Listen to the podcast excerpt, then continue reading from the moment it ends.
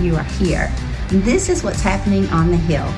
It's Father's Day weekend. We're so glad that you guys have chosen to come and worship with us. We want to celebrate the men in our lives. We want to make sure that you know that you're valued and respected.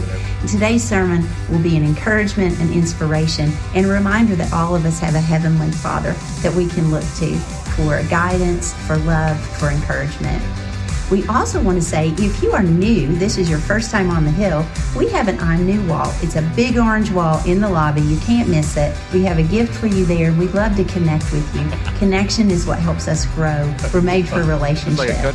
We also want to remind you that we've been collecting for ALC, a Loving Choice Pregnancy Center. We got these baby bottles on Mother's Day, and they're due today, this weekend, Father's Day weekend. So if you've forgotten yours, that's okay. We can take them Monday or Tuesday. You can drop them off in the office, and we'll make sure ALC gets the money that they need to continue to minister to men and women who are making their pregnancy um, a glory for the Lord.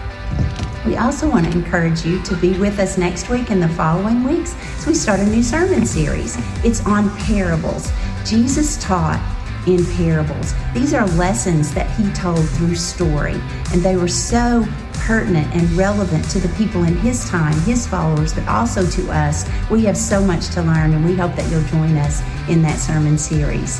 We're also getting ready for school. I know it just ended. We know it's coming again. We're going to go ahead and get started with helping our school system get ready at Ready Fest. This year it's being held on July 22nd and there's a setup on July 21st if you'd like to help with that. We have an opportunity that you can donate new or gently used clothing. We have tubs in the lobby where you can drop those off. It is going to be held this year at the new convention center here in Shelbyville on 7th Street. We hope that you'll choose to donate or serve in one of those ways so we can partner in our school systems um, and love on kids, love on the teachers, just make a difference in our community. We also want you to get your calendar out. Really, get your calendar out. You need to mark August 5th, Saturday, August 5th. We are so excited to bring our annual picnic, Rock the Creek, back to the campus on the hill. We're going to celebrate over on our green space on Saturday, August 5th from 4 to 8. At 4, we're going to have some games for families. You can participate. We're going to share a meal at 5.30 and a big church worship service at 7 o'clock. We won't have services on Thursday evening or Sunday morning on that weekend because we want to celebrate and worship together as a family. As our schools begin to come back into session, we want to come together, pray over them, encourage them, inspire them, influence, because that's what Jesus asks us to do. So, right now, we just ask that you would join us together. Let's come together, rejoice, and worship now.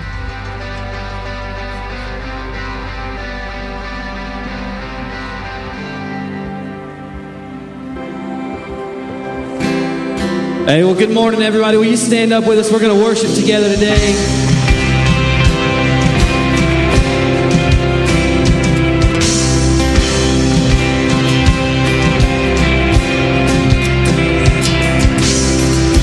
Remember those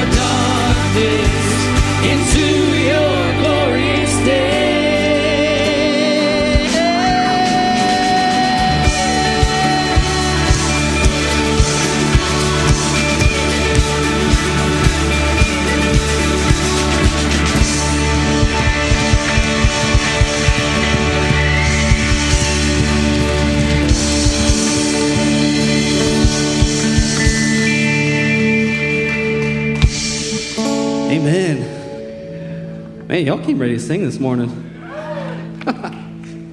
well, hey, it is good to be in the house of the Lord this morning. Amen. Amen. Amen. Uh, well, we wanted to teach you guys a, a new song this morning. Uh, if we haven't met, my name's Matt. Uh, I came all the way down here from Columbus, Ohio. Maybe? I, that's a shocker. Uh, I thought there was going to be a lot of boos. Uh, don't worry, I was born and raised here in Shelbyville. And uh, I'm not an OSU fan, never will be. Red is the worst color in the world, I'm sorry. Uh, uh, what was that? Hey, thanks. Uh, so I'm going to teach you guys a new song. Uh, I serve at a church uh, based out of Cincinnati, Ohio, and uh, we have a site in Columbus, which is where I work at. And uh, a couple months ago, um, it's been a while now, but we we recorded a record uh, with this song on it. And, and, part of the personal story that came from this song we're about to sing together was a couple of folks on the team. Uh, we're walking through different things. One of the worship leaders, her mom was walking through a cancer diagnosis and going through treatments at the time. And one of the other worship leaders, uh, his mother in law was just diagnosed with another terminal illness. Uh, they had known her like a second parent their entire life. And, and they started asking these questions about, oh my goodness, how, how in the world, how in the world do we praise God through this? How in the world do we get up in the morning and fight joy? And how in the world do we lead people in that on a weekend? And uh, something beautiful had happened in this. And we started asking the question around the table and saying, if the only good thing that we ever got to see, if the only good thing that we ever got from the promises of God was, was the eternity that He has promised us forever, if that was it, if your circumstance in this life never changed, if nothing ever got better in this life, would it still be worth following Jesus? It's a sobering question to ask around a table. To go, if, if however many years you have on this planet, if you knew that your circumstance wasn't going to get better, would you still follow Jesus? Because what we know in the, in the promise of Jesus is that when we, when we die to ourselves, when we lay down our life and we start to follow Him in that, we, we're not promised good days. We're not promised a good tomorrow. We're actually promised a really, really good eternity. And, and the Bible tells us and teaches us that, that this life that we're living in right now is actually really, really short compared to the eternity that's coming with us. So I asked the question this morning for us if the only good thing you ever saw was an eternity with Jesus, would it still be worth it to follow him? That's what this next song is all about. That says, God, I know that I know that you give good things in this life, and those things are blessings, and that's amazing. But actually, I want the promise of who you are. More than a good situation in my life, I want the presence of you in my life more than that new job or more than that, that good circumstance, more than that good diagnosis, even, I actually want the peace of Jesus in my heart. I want the eternity that's coming more than I want what I have right now in front of me. Amen. That's hard. That's a hard faith. But it's worth it. So, as we sing this next song, I want to teach you the chorus of it in just a minute here. As we sing this, I want to invite you that don't take this lightly. Don't take these words lightly, but if you're ready to mean that this morning and you want to go deeper in it, dig in. Put your hands in the air and surrender and say, God, that's what I want. I want more of you, more than anything, because the life that you have promised me, the peace of your presence in my life is better than anything I could ever experience in this world. So it goes like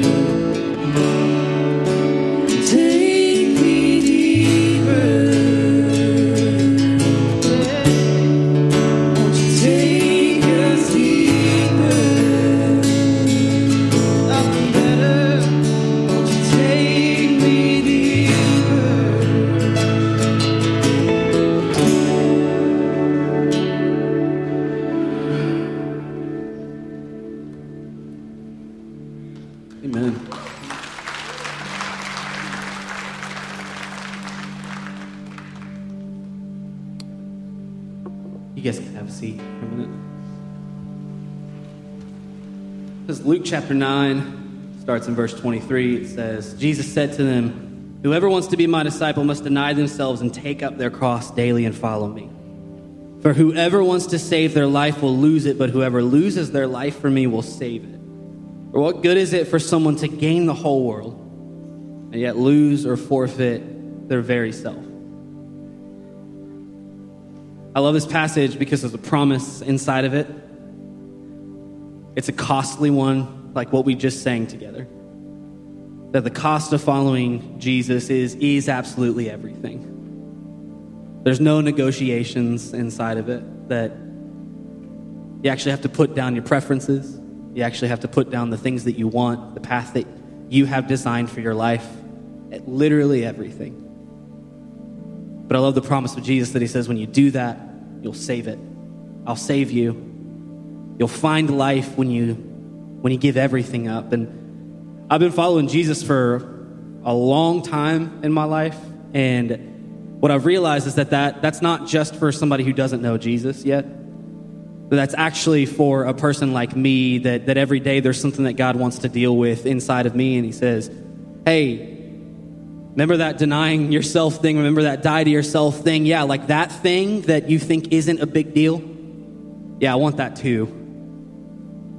And that's that preference or that opinion that you have about this thing. And that is, I actually want that too. And he doesn't stop because he's a good God who pursues us and says, There's actually a better life for you on the other side of this. I'm not going to stop pursuing those things out of you because I want every single piece of it. And I don't know about you, but, but there's a lot of times in my life where like I can have a comfortable faith and I just want to negotiate and, and push back against God. But, but man, the moments that I can actually say, God, you can have this. I don't get it. I don't understand it. You can have it. It has been so sweet and so, so good because he's true to keep his promises. So as we move into a moment of communion this morning, why don't you just take a minute and maybe ask God where you're sitting? Like, God, is there something that you want in me?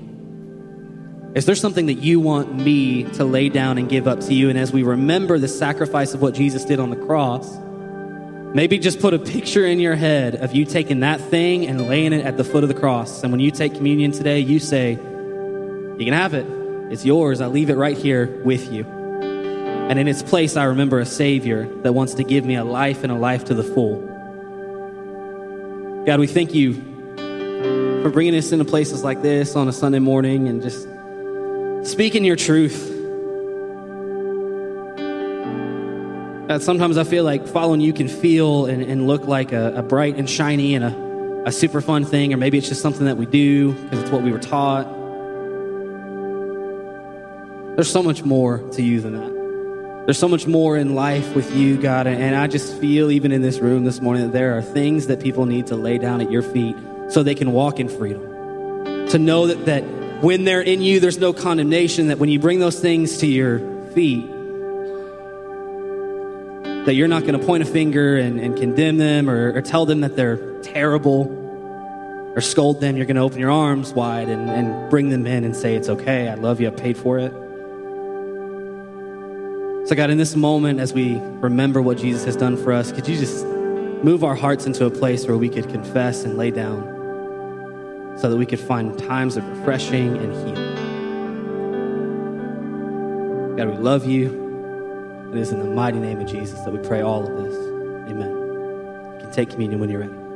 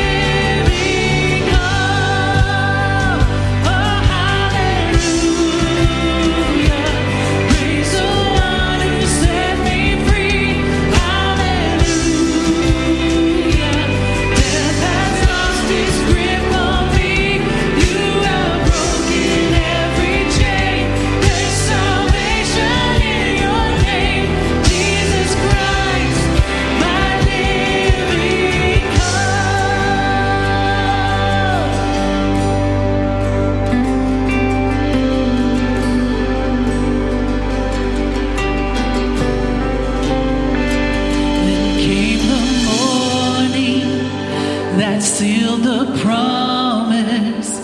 Your buried body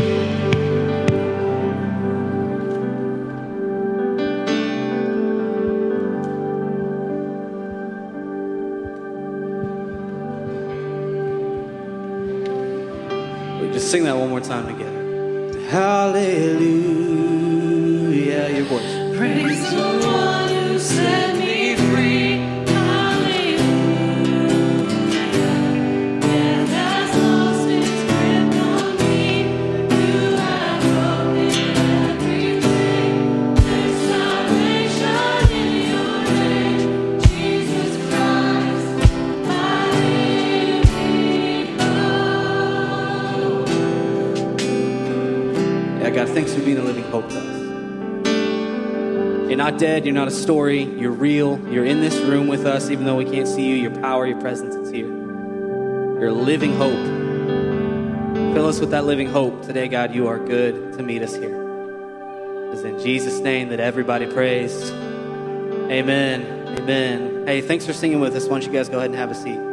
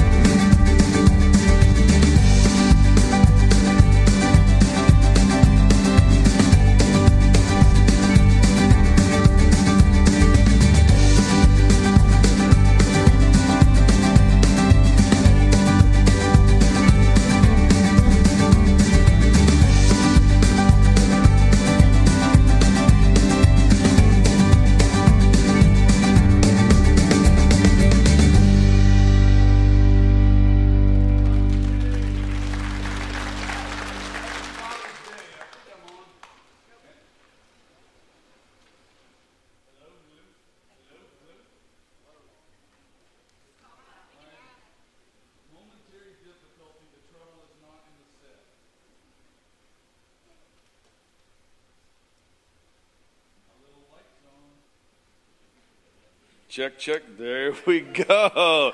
All right, let's do this again. Happy Father's Day. Man, I'm glad you I'm glad you guys are here and I know some are watching online. It's that time of year tribe. I know I got family watching online. And so I'm just thankful that guys are here and the ladies too, but I'm thank you for being here on Father's Day. But I got a problem. What's up with Father's Day? You know, I saw something this week that said that Father's Day is the 20th most celebrated holiday in America. Now, Christmas is number one. All for that. That's great. Ironically, Easter is actually not number two. That probably should be there. In fact, that should probably be one. But Mother's Day is number two. I'm okay with like, way to go, moms. Yeah, I'm all about that. But 20th? 20th? Arbor Day is 8th. Like planting trees is 12 ahead of Father's Day? Come on, we got to do something. I, man, I'm so thankful for you guys being here. Because here's what, here's, what the, here's part of the problem, I think. Part of the problem is Mother's Day gets, I mean, and we do, we do it here. It's great. It's great to celebrate moms. We do that. And so everybody wants to come. The kids want to come with mom because we're going to come in here and in places like this all over the country, and we're going to tell moms how absolutely awesome they are. We're going to read Proverbs 31 that talks about the perfect woman. I've checked from cover to cover, and we don't have a Proverbs 31, dudes. Like somebody needs to write one. I don't, we don't add anything to it, but we probably. Uh, so here's what Father's Day, Mom's Day, man, way to go! You're awesome. And then Dad's Day, we come in and we kind of kick them. and beat them. And we ain't to do that today. Now, I'm to challenge you because I'm, I'm a coach at heart. I mean, that, that's really what I thought profession was going to look like. I'm a coach at heart. And here's what coaches do coaches have to be cheerleaders, right? Coaches need to tell the, the guys when they're getting it right, okay? But coaches, part of the responsibility of a coach is to challenge, is to challenge players. And, and, you know, the last several years of helping out and doing some coaching on the sideline, being there, I kind of, I've kind of become the good cop. You know, I'm kind of the one that guys come and like whine to when like coach is yelling at me, and I, I'm like, that's a good thing, right? It's a good thing when coach is yelling at you, because if he ain't yelling at you, guess what? He's giving up on you. And so there is a time, and men, I got to tell you, there's a time that men accept the challenge. And, and, so we need to, today, I want to cheer for you. I want to, like, I'm starting off by saying, come on, let's elevate Father's Day to the level of Mother's Day because it's important. In, in fact, God's word says that dads, you need to be the leader. So it's important. So way to go, dads. In fact, I say, way to go, men. Because I know there's some of you in here that aren't dads and you have played a father figure in someone else's life. Way to go. Way to go because we need that. We need that so much. So today, we're going to cheer for you some, we're going to challenge you some, and I hope you're up to the challenge. All right? Some, a lot of you guys know Billy Crystal as an actor, you know, City Slickers and all those things. Several years ago, when his daughter was about to turn 11, he was actually in New York filming a movie and they lived in Los Angeles. And so the day before her birthday, Billy Crystal called her and said, Honey, I love you so much. I'm, I'm sorry that I can't be there. I, I, I just want you to know that I'm so proud of you and I love you. I'm just sorry that I can't be there on your birthday. She did all the things that 11 year old girls should do on the phone. And, oh, it's okay, Dad. It's, it's all right. Well, the next morning she woke up and the doorbell rang and she went down and there was a huge package on their front porch. Huge foil cover beautiful package. And she started tearing into the package. And when she got all the way and opened the box her dad walked out.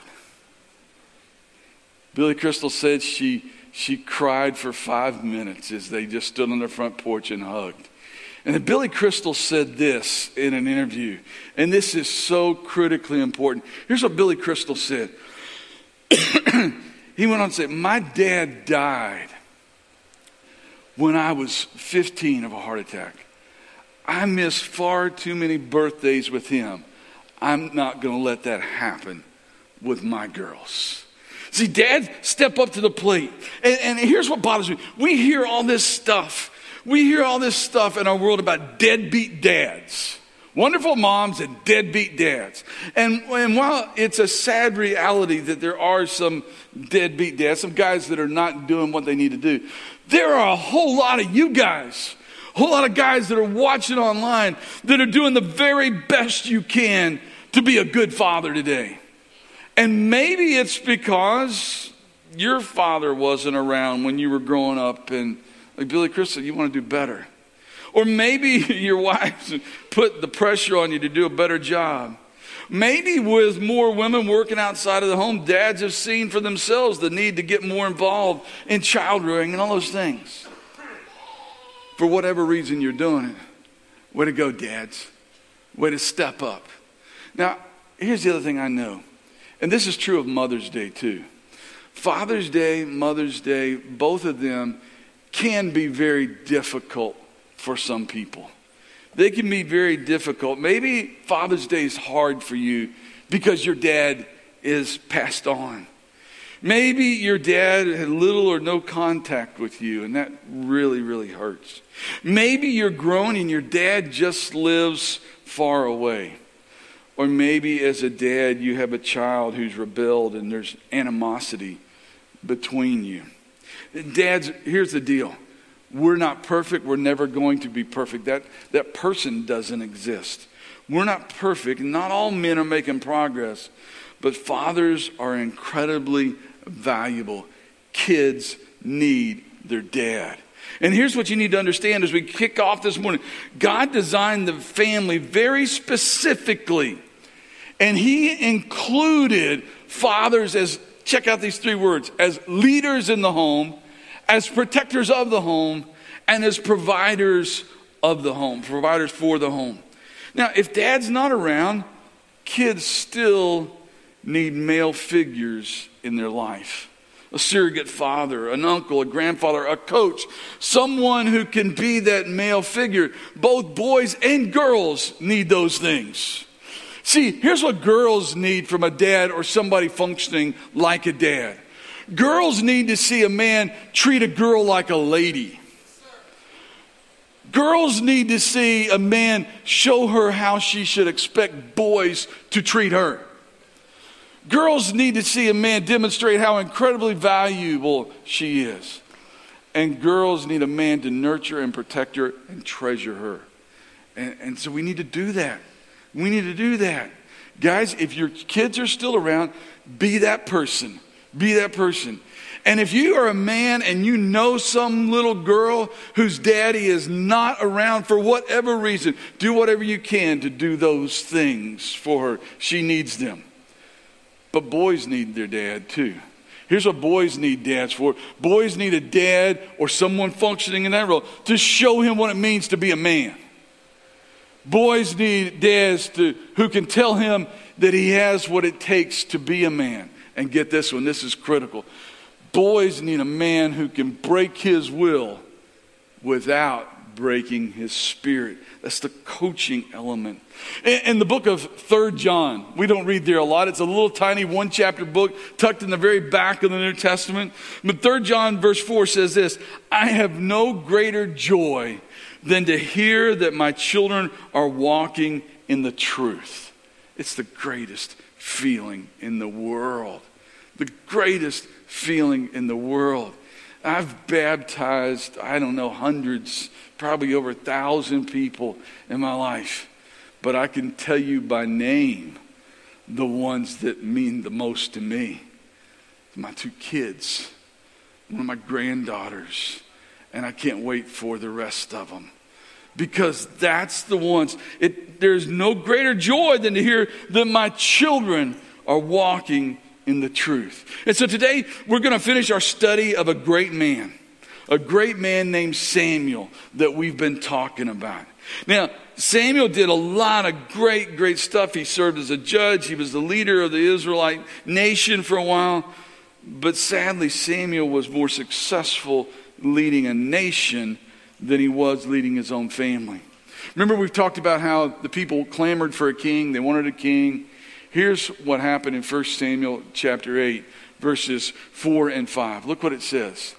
All the elders of Israel gathered together and came to Samuel at Ramah. And check this out. They said to him, You are old, and your sons do not walk in your ways. Now appoint a king to lead us as all the other nations have. Now, it had to hurt.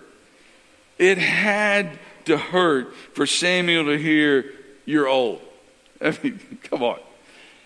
Come on. It, that, that stings a little bit when it comes from somebody and it's not attached to happy birthday. When, you know, when it's attached to, hey, old man, you're getting old. Now, that had to hurt. But there's no way that hurt anywhere near as much as the next phrase. And your sons don't walk in your ways. His sons didn't share his values. You see, even good fathers, even holy, wise, brave, godly fathers sometimes raise children who do not share their convictions. That ought to tell us a couple of things, I think. If your children are grown and they've not followed the path you've hoped for, it's not necessarily your fault. It ought to also tell us that some kids have lousy fathers and they turn out great. Some kids have great fathers and they turn out lousy. Because children have free will, and sometimes they reject their parents' values. Samuel's sons are evidence of that, they verify that. Guys, our greatest calling in life is to introduce our kids to Jesus. And then not only introduce them to Jesus, but to disciple them, to help them grow in Jesus and, and understanding who He is in their life and disciple them into that relationship. Now, here's the spoiler alert that's not the church's responsibility.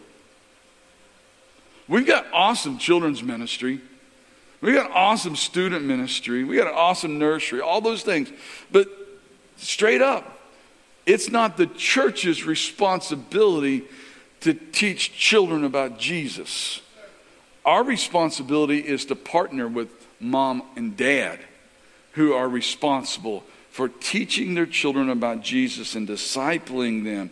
Because you can't you can't lead someone into a relationship that you don't have that you don't understand your role. We got to get that right. We got to get our role right first and then share it with our kids. So let me give you a few things we can learn from Samuel really quickly. First of all, fathers lead in the home with both authority and influence. Now, I want to partner this passage from 1 Samuel 8 with another chapter in the Bible, Psalm 1.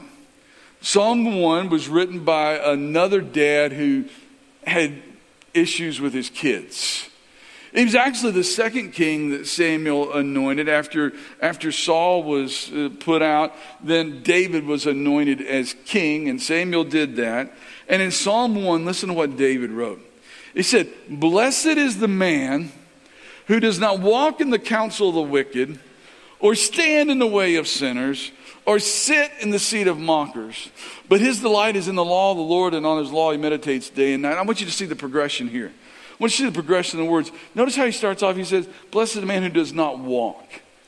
Does not walk. It, it's actual moving, okay? It's actual moving. It, it's like who you're like going through life with, who you journeying through life with. Who's, who's those partners that are all around you? You know, people that are walking with you can either make you or break you. There's a young man who played college basketball in Western Kentucky at Murray that's having a whole lot of trouble in the NBA right now because the people he was walking with aren't walking in the right ways. Cost Ja Morant $50 million because he was walking with the wrong people. All right?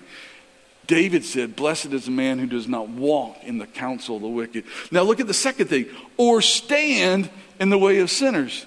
Because here's the progression there's a great chance that who you are walking with is who you are going to stop and stand and hang out with on the street corners of life. And so, if you're not walking with them, there's a good chance you won't stop and stand with them. But look at the next progression or sit in the seat of mockers. These are people that are mocking God and mocking His ways, mocking you for trying to be a godly father, mocking you for getting up on Father's Day and coming to church instead of going to the lake or the golf course like a lot of people do. And he said, he said, here's the deal. If you're not walking with the wrong people, you won't stop and stand with the wrong people, and you sure won't sit down with people that are mocking those that are trying to follow God. That's a great progression that David learned the hard way. That David learned the hard way. But look at verse 2. His delight is on the law of the Lord, and on his law he meditates day and night. We got to teach our kids right who to hang with, who to be with. The world counsels that parents should not try to impose their values on their children. That's what the world says. The world says, you do you. Teach your kids just to be themselves. Give them great self esteem. You do you. I'm just going to be over here. Let our children grow up and make their own decisions about everything about religion and morality and how they live their life. That's what the world says. Look what God says, though. God says in Proverbs chapter 22, verse 6, He says, train up a child in the way they should go, and when they are old, they will not depart from it. I want you to notice something on there. It says, when they are old, when he or she is old, there's almost an implication there, isn't there? That before they get old, while they are getting old, while they are growing up, that they may take some wrong turns along the way. But if you've trained them in the way they should go, the chances are that when they're old, they will not turn away from it and they'll come back to it. But here's something really critical you got to understand you can't come back to where you've never been. Do the math in your head. You can't come back to where you've never been. And so we've got to train our children right. The world says that building self esteem and self reliance into our children is our primary objective. But check out what the Bible says here in, in Proverbs, uh, Proverbs 20, uh, 15. Look, the fear of the Lord, the fear of the Lord. The fear of the Lord is what teaches wisdom, and humility comes before honor. Now, there is a season of life when dads listen up, you're the authority figure. You're, you are the sheriff in town. And, and, you better not be like Barney, you better have your gun loaded. All right? There is a season in life when you are the sheriff in town and you need to lay down the law because you're training a child in the way they should go. But as you exercise that authority, you better be careful about how you exercise that authority. Remember, coaches are both cheerleaders and challengers. You remember last year we did a series on family and we talked about the boardroom of life. Do you remember that? And we talked about how uh, there's a time when you are seated at the head of the table, you are chairman of the board. But there's a time that comes when your child takes over the chairman's seat. And how you lead during the time when you are the authority figure will determine which seat around the table that you get. And you want to lead with authority in such a way that when they are in that seat, that you have the opportunity to be in the next seat, the seat of influence. Because in a board meeting, in a corporate board meeting, that person sitting next to the CEO or whoever's that boss there, they are the ones with the influence. They're the ones that, when decisions are being made, are whispering in their ear or sliding notes across the table. It's hard to slide a note across the table from this chair. It's hard to be an influence from this chair. And so understand that it's both a combination of authority and influence, and how you lead with authority will determine whether or not you'll be in a position of influence later in your child's life. I can promise you that one of the greatest joys in life, and some of you can say amen because you've experienced it already. One of the greatest joys in life is when your adult children call and ask your advice. It is awesome. It is awesome. Now, you guys know I'm kind of a smart aleck at heart, so there's a few times that I start off with the exact opposite of what I really think they do just to see how they react. And then, no, no, no, this is what you need to do. But having a place of influence, having a place of influence comes from how you lead with authority and do it appropriately. Blessed is the man who doesn't walk in the counsel of the wicked or stand in the way of sinners or sit in the seat of mockers but his delight is in the law of the Lord. So fathers lead in the home with authority and influence. Second thing, fathers lead by providing protection and security. Protection and security. Remember at the end of Forrest Gump, what a great movie. Remember how you saw Forrest sitting on the bus bench early on and running across the country and all that kind of stuff. But the very last scene of the movie, Jenny his beloved has died. And it's just him and the little boy now living in the house. It's the first day of school after his mom has died. She always went to the bus stop with him. But this day, Forrest, Tom Hanks, walks to the bus stop. And in the last scene of the movie, you can see them sitting on the bench waiting for the school bus to come. And Tom Hanks, Forrest Gump, says, I'll be right here when you get back. What a sense of security. To a, to a child who's been through hell already and lost them, he needed someone to say, I'm not going anywhere. I'll be right here when you get back. Dads, our kids need to hear that message so bad in a day of disappearing dads and men who break promises along the way, our children need the security of knowing that you'll always be there. The, the next verses in Psalm 1, verse 3 and 4 go on to say, He is like a tree that's planted by the stream of water, which yields its fruit in season and whose leaves do not wither. Whatever he does prospers. Not so with the wicked. They are like chaff that the wind blows away. What a contrast. A strong, firm tree that ain't going anywhere or chaff that's just blown around. The wind can move it here or there. Godly men, godly men whose roots run deep, can withstand storms in life, who cling securely to their foundation, who stick to their principles. Wicked man's wicked men are about as secure as that chaff or the wheat. Here's you know something I'm sick of.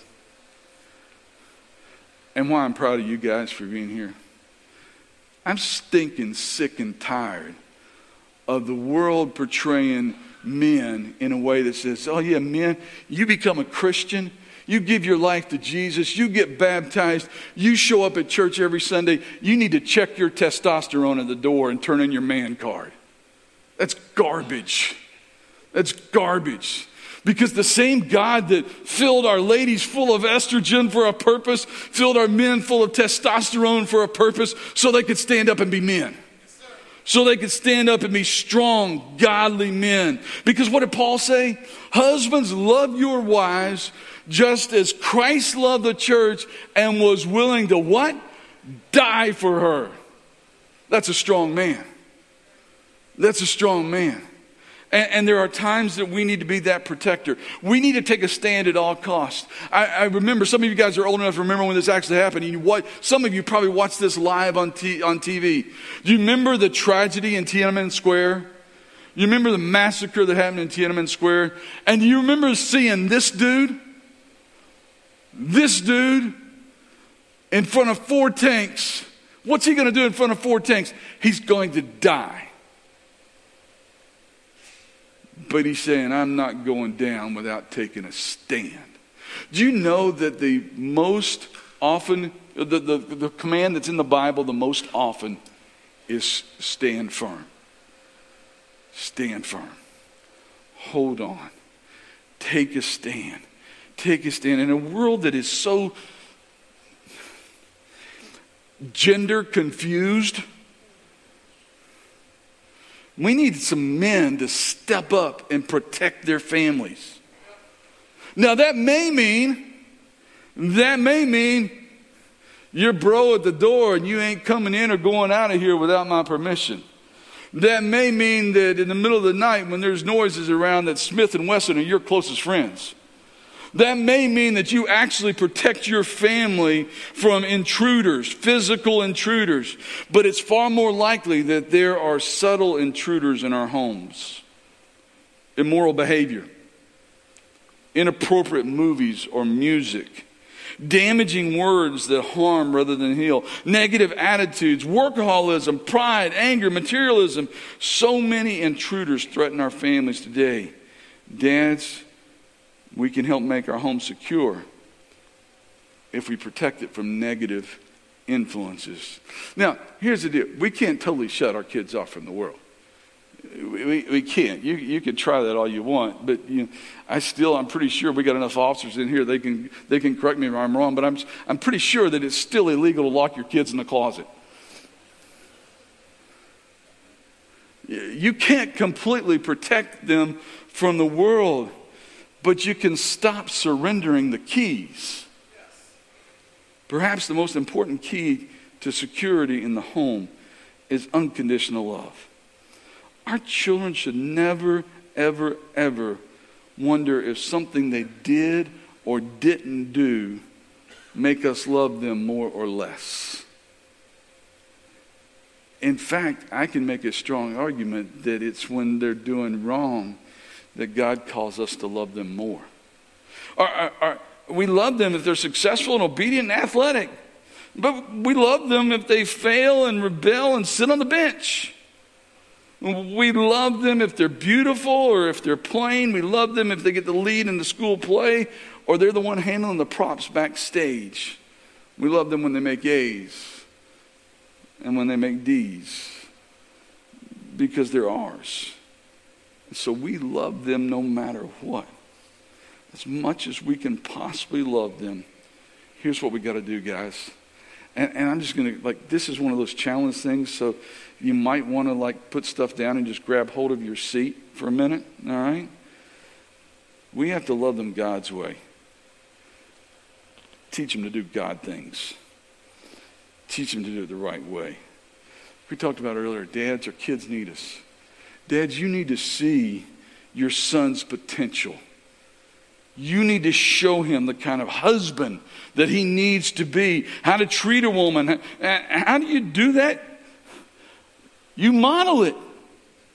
You treat your wife that way. Well, what if she doesn't do her part? You still model it. Take care of your side of the street. Keep your side of the street clean. You model that for your sons. Dads, your daughters, you got to see their beauty and their strength and show them the kind of man that they want to find someday. I talk to guys all the time. I talk to guys all the time on the golf course, in the gym, sometimes around here. I talk to guys that are living with a woman they're not married to. I love them. We hang out, we do stuff. But eventually it comes to the time that I challenge them, especially if they already have kids, especially if they already have little girls. Hey, what you going to do someday when little Susie turns 18 and tells you that she's leaving and moving in with Tommy? What are you going to do then? Every guy that I've ever asked that question, they get red faced and they buck up. no, no, that ain't going to happen. That ain't going to happen with my little girl. Why not? It's what you're doing. See, the world tells us that things are okay for us that we don't even want our kids to think about but we're modeling something. Come on, guys. We got this. If you're that guy right now and you're in that situation, put a ring on it and marry her. Not just because Beyonce said so, but because God did. All right? But whoa, whoa, whoa, ladies, if you're letting him get by with it, kick him to the curb. You can do better. I told you better hang on. A little bit of challenge with a little bit of cheering, all right? We got this. But we got to do it God's way because there's so much at stake. Little minds are watching. Let me real quick move. Last thing, fathers, you got to you got to lead by ensuring prosperity. And don't, don't get distracted by the word prosperity. It's, it's not a health and wealth gospel because that's not biblical. I, I'm not saying that it's up to dads to lavish their kids with luxury and all the nicest thing because I've seen dads in Mexico and Jamaica and Ukraine and in Shelbyville, Kentucky that work like crazy, that work their fingers to the bone and they never get really ahead, much less wealthy. And I've also seen dads stack a whole lot of cash, and that doesn't provide prosperity either. Because God equips godly men to provide abundantly for their families. Psalm 1 says this that a man is firmly grounded in the Lord, and the tree that's planted by the streams of water, it produces fruit. Whatever he does prospers. But, but not everybody gets rich because maybe that's not the meaning of prosper. Dads, we're to provide for our families. Now, dads, hear me. You need to make sure that your family's needs are provided for to the very best of your capability, but you, you need to understand the difference between needs and wants, and your children need to understand that too. 1 Timothy 5 8 says, If anyone does not provide for his relatives, and especially for his immediate family, he has denied the faith and is worse than an unbeliever. I, I, I, those are hard words, but I really believe the vast majority of men can provide for their, their family and their physical well being of their families if they really want to, and most of them are really trying hard and way to go. But now I also understand that there are extenuating circumstances for some fathers serious disabilities. Serious disabilities.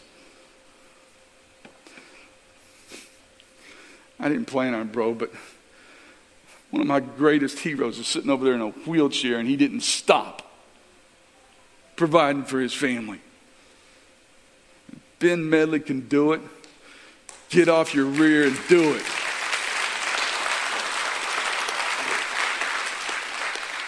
Sorry, man, it's not in the notes. I did. but we need to understand that.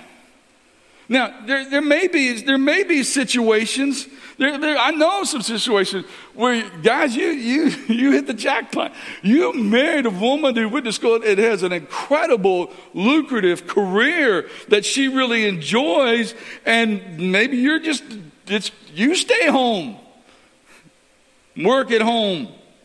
Because don't for a minute think that a woman that stays at home doesn't have a job. Better get that out of your mind quick. You don't believe that? You go try to figure out how much it would cost you to hire a cook, someone to do your laundry, someone to clean your house, someone to chauffeur your kids around. You just figure like you can't get that big of a job. So don't think for a minute that ain't a job. But maybe in your situation, you're that person. You're still providing for the home. When we provide for our family's physical needs, it gives them a sense of security. They may not get everything they want, but they have their needs met physically and emotionally and spiritually.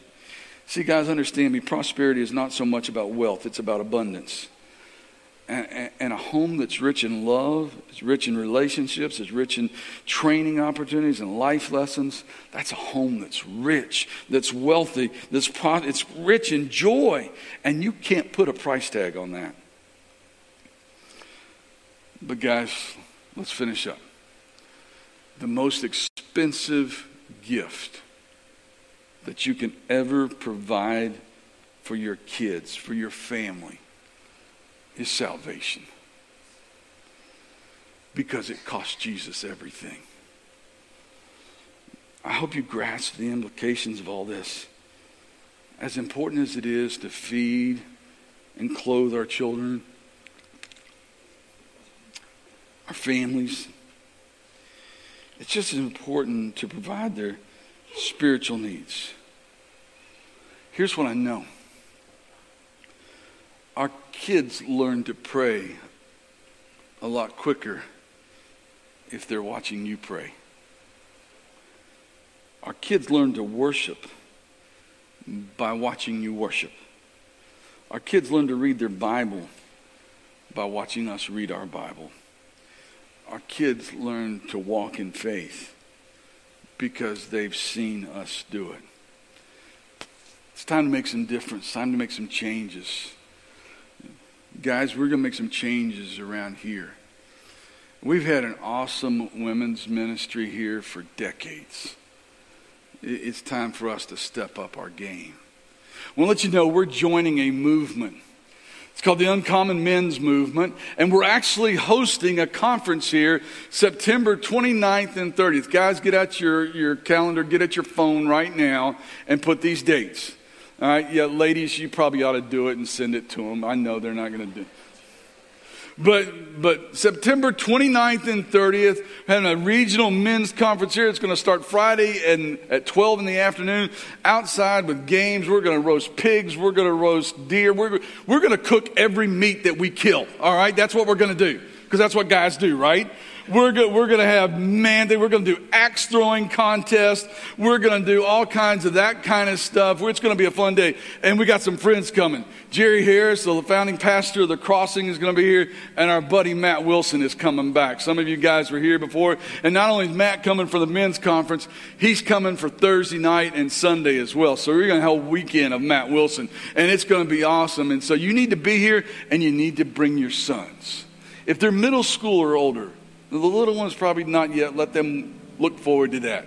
Because we're going to talk about some stuff as men that middle school boys need to hear. Maybe not little ones yet. All right, so registration is going to start pretty soon, and when it does, you need to get in. And trust me, you want to get the early bird registration. I'm just saying, all right? But we need you right now. Men, we need you right now. Guys, listen to me right now. Men, listen to me right now. You need to not only be a leader at home, but we need you right here. And, and, and, some of you guys are stepping up and like in the parking lot, and we need all those guys, security. All, but listen to me, guys. We need some of you in the nursery. You helped create them, you can help take care of them. We need some of you in the early childhood area helping Matt.